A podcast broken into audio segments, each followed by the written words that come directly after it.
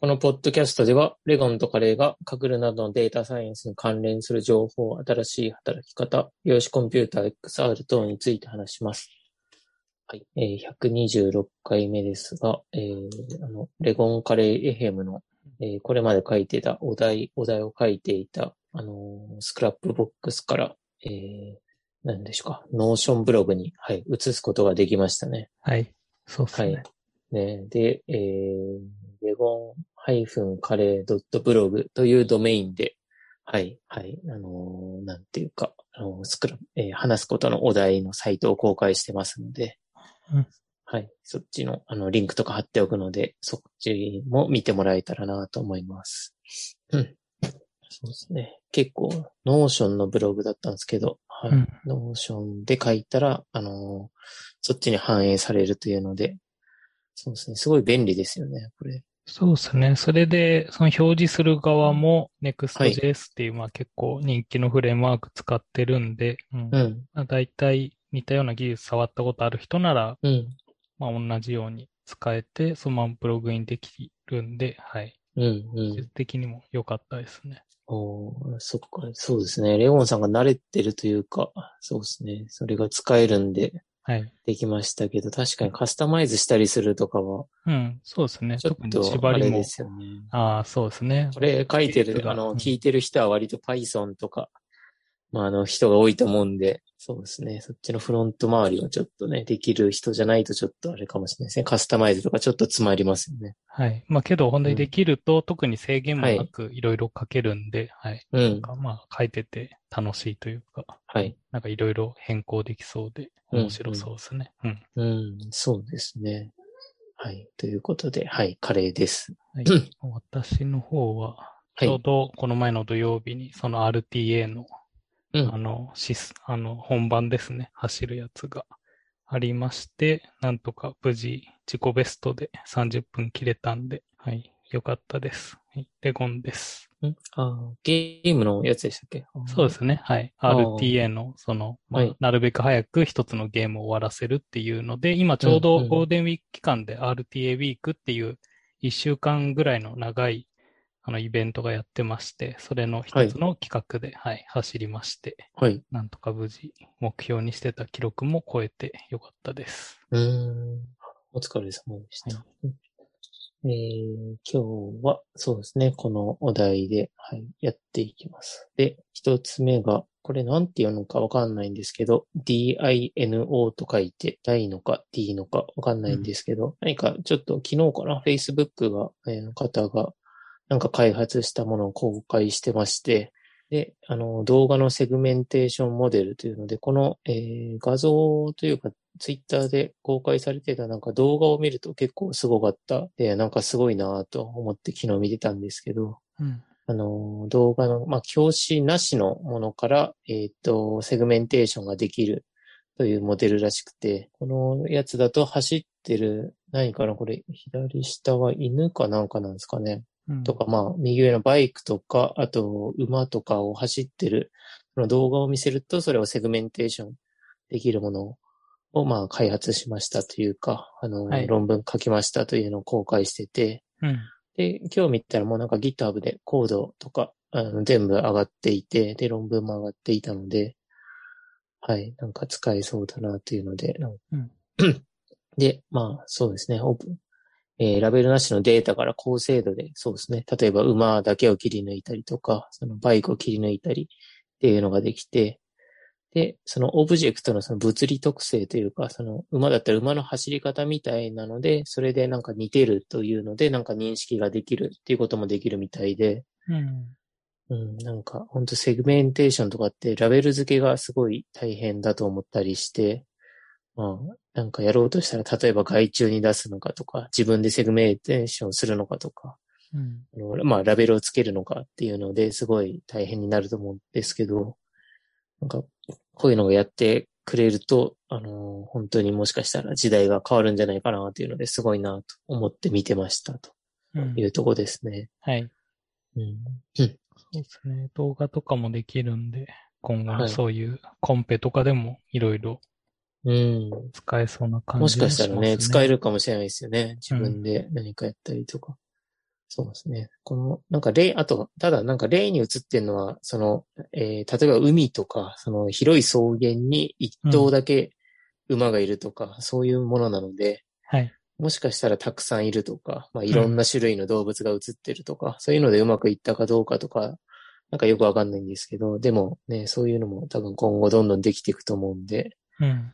そうですね。ちょっとここら辺も追っていきたいなと思って、はい、一つ目の話題にしてみました。はい。なんかここら辺はもう、まあ、うん他でよくある学習済みモデルみたいのも提供されてるんですかね。ああ、どうなんでしょうね。うん。されていそうなのかな？どうなのかな、ああフルチェックポイントっていうのが GitHub のとこにリンクがあるので、はいはい。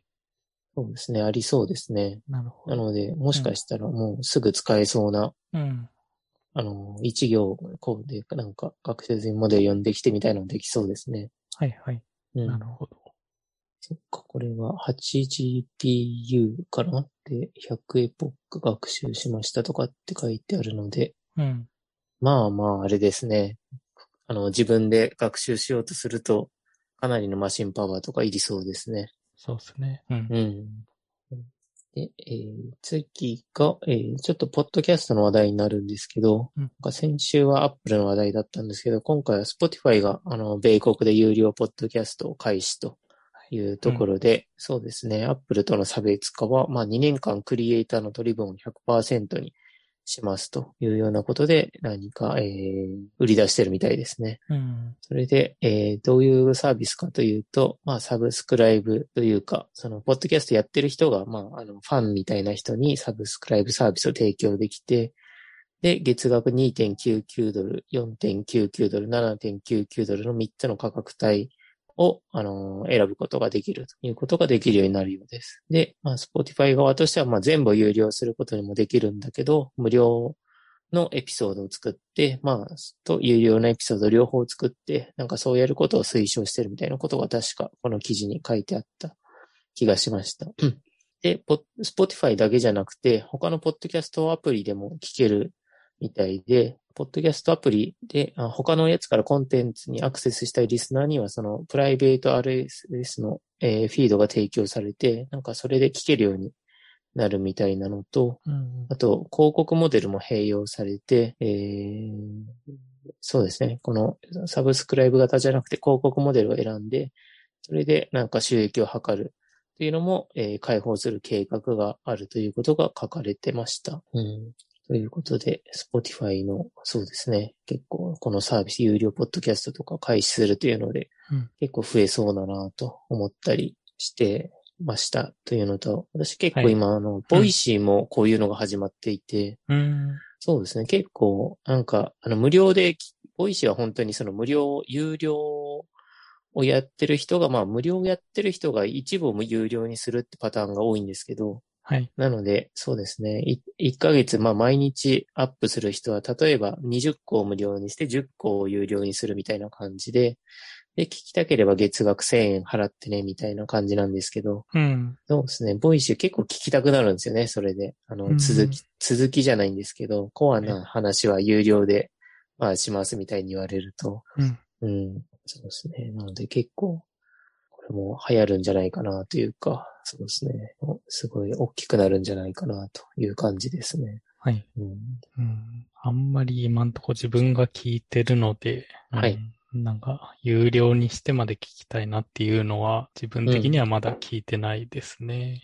うん、うんうん。それとか、あとは、もうこういう仕組みもできたりしたらいいのか。はい例えば、その最新10話まで無料で、うんその後の過去のは有料とか、うん、そういう選択肢ができてくると、より使いやすいというか、配信する側も。ああ、そうですね。漫画とかでもなんか初回、いなんだ、1話は無料で、間はとか最新話だけ無料とかそういうパターンあるんで、ありますね。なんかそういうのができたりするといいのかなっていう気もうん。しますね。はい。うん。けど、まあ、あと Spotify が今回いいのは、完全はいにその、まあ、2年間はクリエイターの取り分100%っていうので、この前の Apple のは確か30%。で、そのうち引き下げるって言ってたけど、それでも15%ぐらいで、それでこっちのうん Spotify は、その2年間が終わったら今度は5%。ぐらいに、まあ、へえ。確か、はい。なので、それでもやっぱり価格的には Spotify の方が魅力ある感じがするんで、うんうん。そうなってくると、まあ他の Apple も予定変更してもっと安くしてくるのかとか、うん。あるのかもしれないですね。うん。うん。はい。まあ、それよりも早く日本で開始してほしいっていうのがありますけどね。そうですねはい。はい。日本のこの広告モデルの方とか、そうですね。もしうん。提供されたらね、このポッドキャストも使えるかもしれないですしね。うん。うん、どんな感じのやつかわかんないですけど。はいそうで。すね。あと、うんまあ、 Voicy も、今はやっぱり結構新規で入ろうとすると、それなりに知名度とかないとやっぱ無理だと思うんで、うん、はいなかなかやっぱり、まあそうじゃないとやっぱり広告モデルも成り立たないんで難しいでしょうけど、うん。うんなんか手軽に始められて、それで、まあちょっとでもいいからそういう収入が入るみたいなはい。ところができるのがあると、うんうん。いいんですけど、まだまだなんか日本だと始まんない感じはしますね。うん。うん。うん。えー、次の話題が、えー、私があれかな？書いた、あの、ノートの、えー、前回の収録後期として書いたんですけど、あの、はいシミュレーションコンペのスコアの変動を通知するというので、えー今やってるカグルの、あの、シミュレーションコンペの関連で、まあ、スコアの変動を LINE で通知にするようにしたという、あの、記事を書いたんですけど、うん。ああのーシミュレーションコンペって、あの、何回か、何回かとか、1日4、5回対戦するんですよね。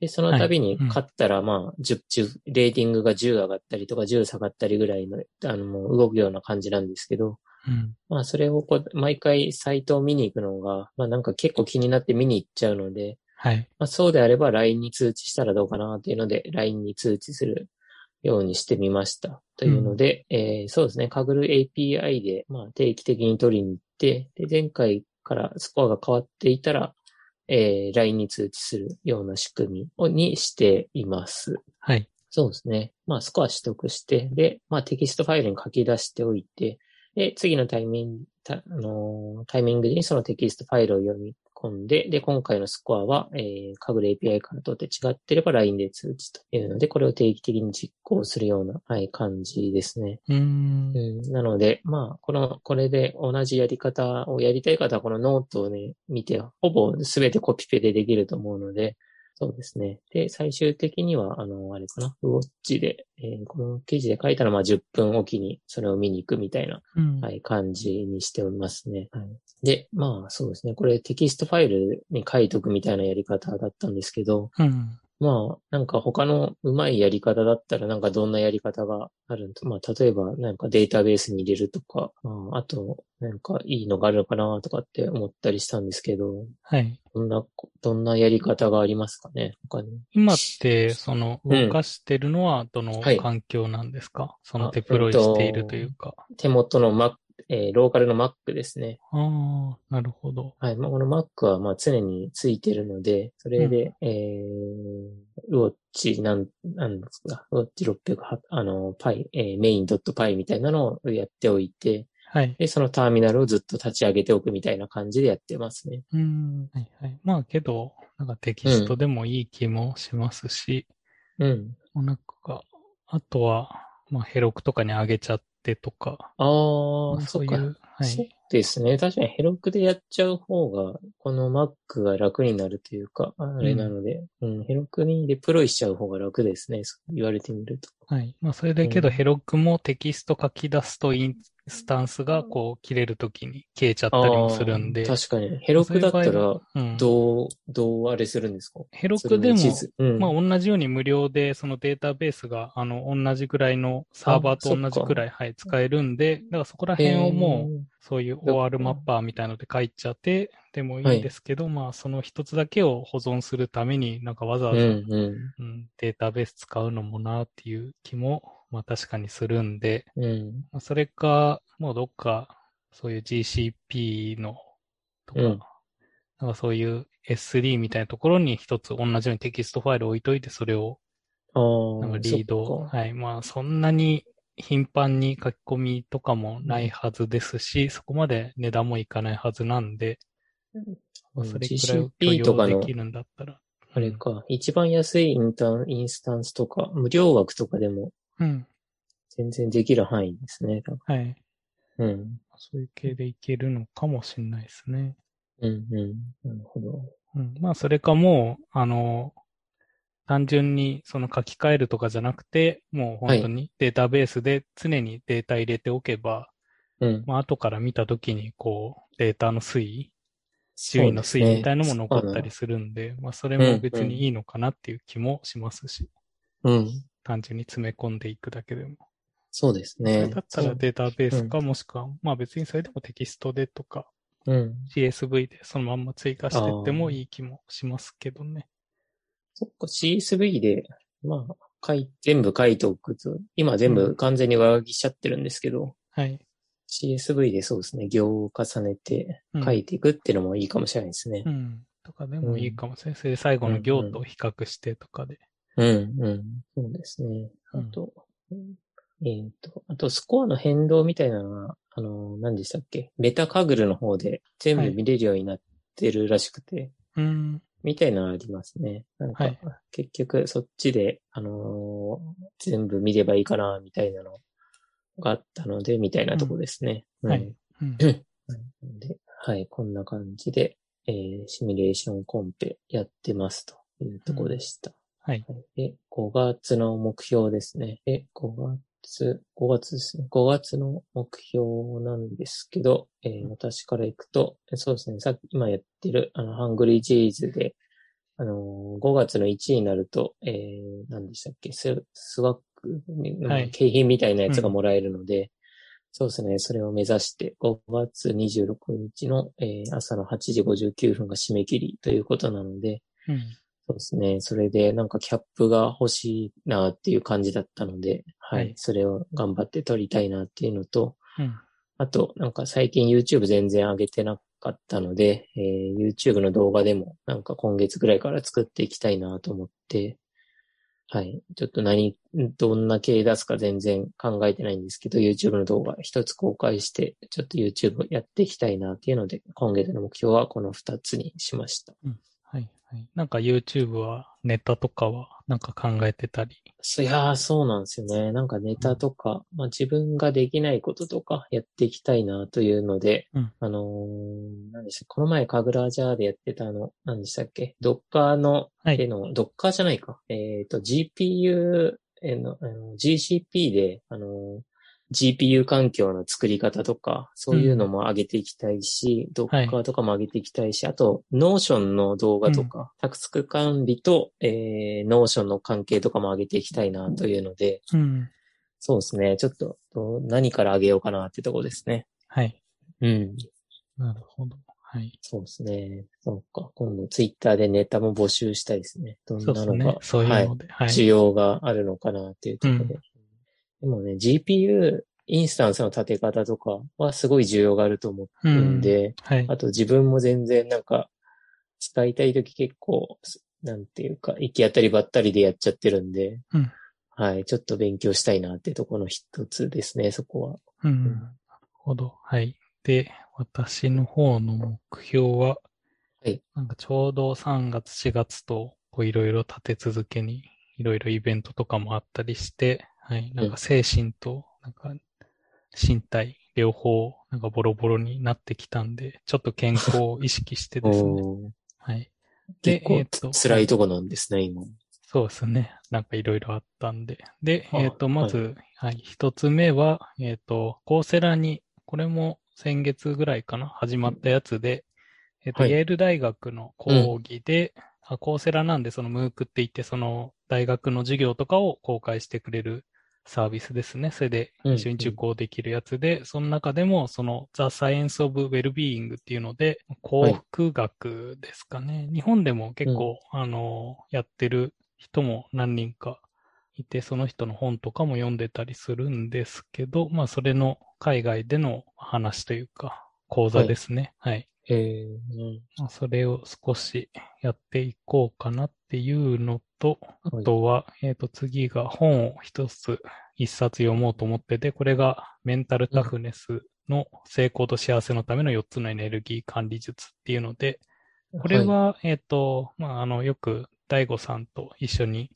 出てる、あの、鈴木優さんっていう人ですね、の人がブログで紹介してた本で、うん。えっ、と、まあなんかそういう時間管理とかいうよりも、そういうエネルギー管理みたいのをしないと、うんなんか、ちゃんとうまく回んないんじゃないみたいなところからやって、それで最近はそういういろんな現代の人はそういうエネルギーがすぐそういうスマホとか、その集中力みたいなもので取られていくから、そこら辺をどう回復ど。とか、あの、使わないようにしていくかみたいなところの話の本ですね。はい。はい。まあ、そこら辺の本を読みつつ、あとは、うん。まあなんかそれで結構忙しくて運動する時間とかもなんか結構減っちゃってたんで、まあ、体重をダイエットで減らそうかなっていうので、うん。とりあえず7月ぐらいをめどに5キロ痩せようかなっていうので、それで、まあ大抵ダイエットするときは最初に一気にガッツンと落ちて、あとはなんかちょっとずつ減っていくみたいな、いつも傾向があるんで、うんと。りあえず5月のうちには2.8キロぐらい痩せて、それで残りのところで6月で、それで合わせて5キロ痩せようかなっていう目標で、なんで今月はいいですね2.8キロぐらいを目標に、はい、やっていこうと思います。はい。で、今回はまあなんかちょっと細かくいろいろ書いたんですけど、あとは機械学習に取り組むときにメモで、あの、うん今まで何をしたかはやっぱ書いてたんですけど、なんでそれをしたかっていう行動記録みたいのを全然書いてなかったんで、そこら辺をちょっと書いていこうかなっていうので、これは、あの、最近その仮想通貨とかで、やっぱ自分で取引する場合でも、うん。こうやっぱり後で見返したときになんでそのあそこで売っちゃったんだろうとか、うんみたいなやっぱ感覚というかあるんですよね。まあその時には実際に何か考えて売ったみたいのがあるはずで。うんだからその仮想通貨の方ではちゃんとその売買するときには、そのこういう理由で今売ろうと思うみたいのを書いておいて、それで実際にそれがどうなったかを見返すみたいのをやってるんで、それが結構良かったんで、機械学習でもなんでその処理をやろうと思ったか、それで、みたいなところの部分をちゃんとメモに残しておこうっていうのをちょっと意識してやっていこうかなと思ってますね。うん。まあそうすると、まあだからこう考えてこれをやろうとしたんだけど、まあ結局ダメだったみたいなまあ感じにはなるかもしれないんですけど、とりあえずなんでその行動を取ろうと思ったかっていうのをちょっと意識して書いていこうかなと思ってて、うん。で、あとは、えっ、と、コンペ系ですね。うん。で、一つが西科の、えっ、と、新しく始まった、えっ、と、コペルニクスマスターズ日本大会っていうのが新しく始まったんで、これも後で紹介するんですけど、まあ、それに参加予定です。これはちょっと3ヶ月ぐらいの長めのやつですね。で、もう一つがカグルの、えっ、と、こっちはあれですね、論文データのやつですかね。の自然言語処理の、あの、あれってねはい。。なんか、何コンペって日本界隈だと言われてますかね。なんか今、インドアとかうん、そっちの方が結構人気で、誰もなんか、全然やってる人が終えてなく確かてですね。に、あの、何コンペとかって言われてないですね、これ。うんこのコンペは。はい。うん。まあなんで、とりあえず、その、自然言語のコンペとかって呼ば言語のれてますね。そうですね。は。はいい。それを、まあちょっと取り組もうかな。ちょうど今、あの、いろいろトランスフォーマーあたりを、なんかはい。勉強してるんで、まあそこら辺を一緒にできたらいいのかなと思って、はい。やろうと思ってます。なるほど。はい。そんな感じですね、今月は。まあなんか項目的には多いですけど、ちょっと一つずつは、まあ軽いというか、うん。うん、そうですね。本一冊読むとかなんで、はい。うん。そんな感じで、今月はやろうと思ってます。いいっすね。私もこの本読もうと思います。4つのエネルギー管理術ですか？はい。はい。まあ、それなりに、また読んだ感想でも、はい。うん。そうですね。また今度、ははいい、終わった時話せるといいですね。ははいい。で次の話題が、えー、ハングリーチーズのチームがツイッターアカウントを開設したとはい。いうなんかこれがね。珍しいなっていううん感じで、うんはい。はいその一つの、えっ、と、コンペのチームですよね。今、その行われているコンペの。はい。それでい1位の人たちなのか、今のところ。はい。その人たちが新しくツイッターでアカウントを作って、なんかこのゲーム面白いぞっていうので、はいうんなんか紹介していくアカウントを作ったっていうので、はい。うん。これはそうなんかすですねごい新しいというか。新しいですね。これが、あのー何でしたっけ？この Hungry Geese っていうあの、強化学習の、まあ、コンペで、はい。えー多分始まって、多分途中からずっと1位のチームなんですよね。うん。結構、はい、ダントツで1位で、もう2ヶ月以上サブミットしてないんですけど、うん。まあずっと1位なので、はい。まあ、まだね、この後、あのー強くなるの残しつつも、今はすごい強くて、で、うん。あと、あの、教科学習のライブラリを公開していて、はい。はい。もうそれを使って多分やってる人も多いんで、みんなお世話になって、この、る人も多いチームで、なんかすごいチームなんですよね。うん。はい。で、ディスカッションとか、あとツイッターにも書いてたんですけど、まあけけ結構面白いコンペなので、うんあ。の、観客がいないと盛り上がらないというので、はい。はい。まあ見てくれる人を増やしたいみたいなモチベーションがあって、うん。それでもあってツイッターでこういうなんか広報活動みたいな、はい、ことをしてるみたいで、はい。はい。うん、素晴らしいですよね。うん。うん。確か日本人二人のチームなんですよね。はい。うん。で、はい。今後どうなっていくのかとかね。なんか、うん。ディスカッションでもそう盛り上げたいとかっていうのを書いてたんで、はい。どうすればそう、このゲームが盛り上がりますかみたいなことを書いてたんで、はい。そうですね。こういうところで、からなんか盛り上げていけるといいですね。うん。うん。そうですね。まあ、それで、そういううまいこと1位になったら、ソリューションみたいのも多分、このツイートではい。紹介してくれるでしょうし。うん。ででしょうしね。うん。あの、すごい、ライブラリー公開してて、すごいかっこいいチームですよね。はい。うん。まあとりあえず自分もフォローして、うんはい。うん。うん。結果を見守って、結きますねそうですね。はい。うんえーと、次がもう最後ですね。今週のかぐるというので、えー今回はそうですね、プレイグラウンドコンペの、あの、かぐる、えープレイグラウンドコンペの、なんていうんですかね、テーブルプレイグラウンドシリーズのうんえー4月のやつが終わりましたというので、はい、これが結果が出てましたね。うんであの、タイタニックのデータから、えー CT ギャンというギャンで、あの、データを作ったのが、まあ、トレーニングデータとテストデータになっていて、うん。まあ、はい、結構、これまでのこのプレイグラウンドコンペとはちょっと違って、あの、まあ、そういうデータの即質性があったというところもあって、まあ結構注目してたんですけど、結構シェイクが大きいような感じの結果になったのかなってとこですね。うん。うん。割とね、この、な、80位だ、100位だとかって上がってるので、はい。はい、っていう感じでしたね。1200チームぐらいは参加してたみたいですね。うん。うん。で結構、あの、ギャンで作ったらしいんですけど、データ数とかはす、確か多くて、元々のタイタニックのデータって1000ぐらいしかないと思うんですけど、うん。そこから10万ぐらいデータが作っえでえはい。そこまで増えてたね。確かうん。はい。トレインもテストも両方10万ぐらいまで、はい、増やしてたんですけど、うん。はい。それで、えーっと、この1位のチームのソリューションは、なんだっけな。うーんと、そうですね。デノイジングオートエコエンコーダーで、まあ、データをちょっとノイズを減らしつつ、スワップノイズを加えるみたいなの結構、えーの対策のあのノートブックが書かれていて、はい。はい。なんかそれが効いたんじゃないかみたいなのが書かれてましたね。うん。うん。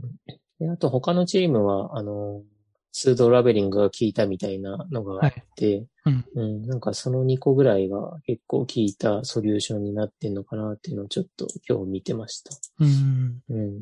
うん。というので、はい。私も当時最終日とかやろうと思ってたんですけど、ちょっと結局何もできなくて、サミットさえできなかったんですけど、はい。そんな感じで4月の、はい。このタイタニックのコンペは終わったようなので、うん。うん。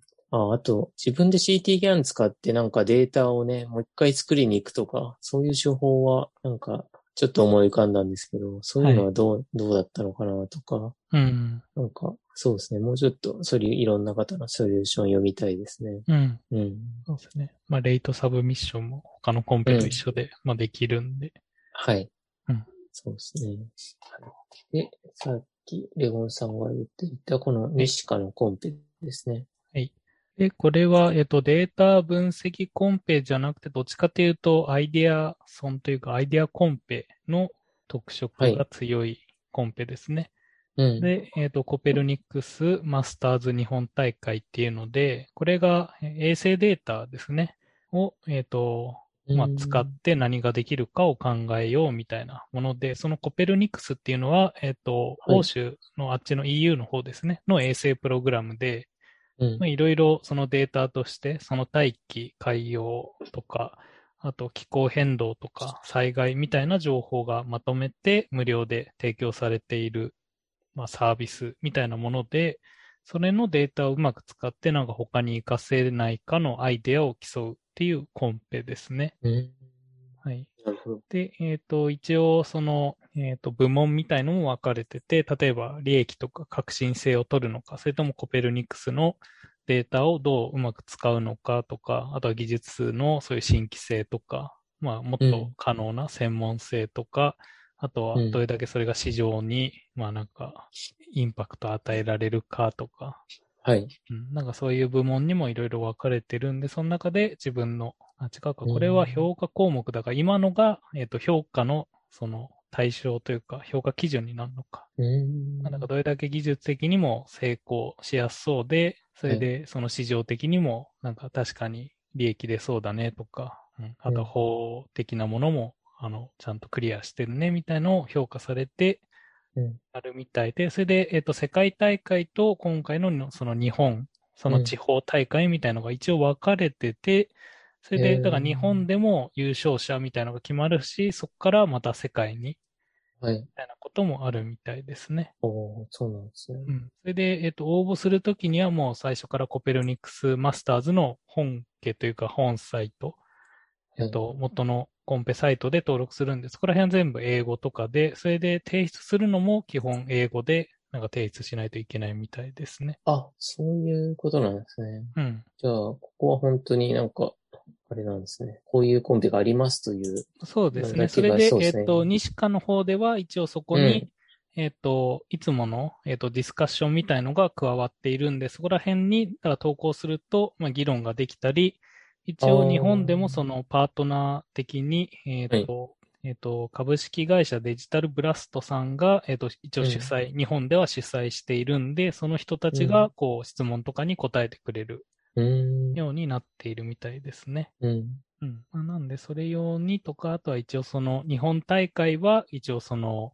こっちの西川を経由して登録するっていうのが、うん、まあ、方法になってるんで、まあ、直接コペルニクスだけでも、うん。やろうとする人は、それでもいいのかな。はい。だけど、日本大会も一緒に同時に登録するならっていう感じですね。あ、あれ、さっきの英語で全部提出するっていうのは、はい、その世界大会の方で、えっとはい、世界大会の方に、はい。の方は日本語なんですか？日本えっと、日本の方には特にサブミットするものは何もなくて、うん。それ世界大会に登録したときに、えっと、あなたはどの部門、えっと、あなたはどの地域の人ですかみたいなのを選べるんで、そこでジャパンを選んでおくと、日本のこの西カのも対象になるみたいな感じっぽいですね。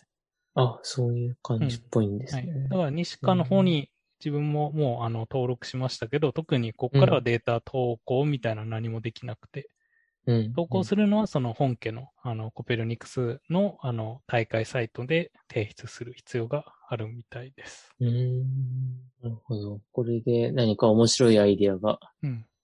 ね、なんかあったり出して認められると、はい。一緒になんかできたりとか、できるっぽいんですね。はい。それでせっかく最近もそういう衛星系のデータを触ってるんで、はい。まあ、そこら辺でなんか新しいアイデアでも思いついたらいいなで、ちょっとずつ、うん、まあ、そのコペルニクス自体を触りつつやっていこうかなと思ってますね。うん。うん。その日本だとテルースもありますけど、はい、やっぱりコペルニクスも、はい、あの、触れるデータが違ったりとかするんで、うん、はい、そこら辺もどういう差があるのかとか。うん。うん、まあ、なんで、その、もしこういうデータが欲しいときには、テルースでいいのか、それともコペルニクス触った方がいいのかとか。はい。はい。まあ、そういうのもわかるようになってくるといいんで、そこら辺の勉強も含めての参加ですね。あとはまあ、せっかくなんで、まあ、英語の勉強しつつ、何かその投稿できるようにしていこうっていう感じですね。うんそっか。これ参加したら、そのコペルニクスので地球観測データ。はい。っていうのに触れるんですか？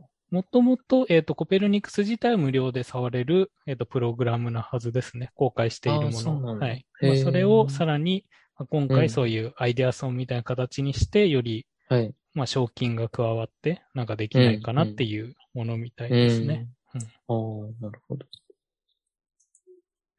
そのコペルニクスの中でも、また、えっ、と、まあ、複数の衛星が飛んでて、その衛星データを触れて、それで衛星データも、やっぱりその、どこを取っているとか、何が取れるっていうのものが違うんで、うん。うん。まあ、そこら辺も、はい、見ぬ見つつっていう感じですね。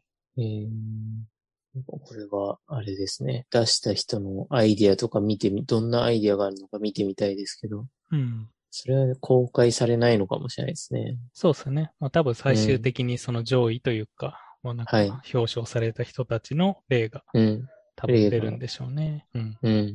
あと、空畑の方にも、そのコペルニクスでは、こういうなんか事例あるよみたいな記事もあるんで、はい。まあ、そこら辺も参考にしつつ、あそうなんはい。やっていくといいかもですね。はい。まあそんなとこです。そんなとこですね。はい。はい。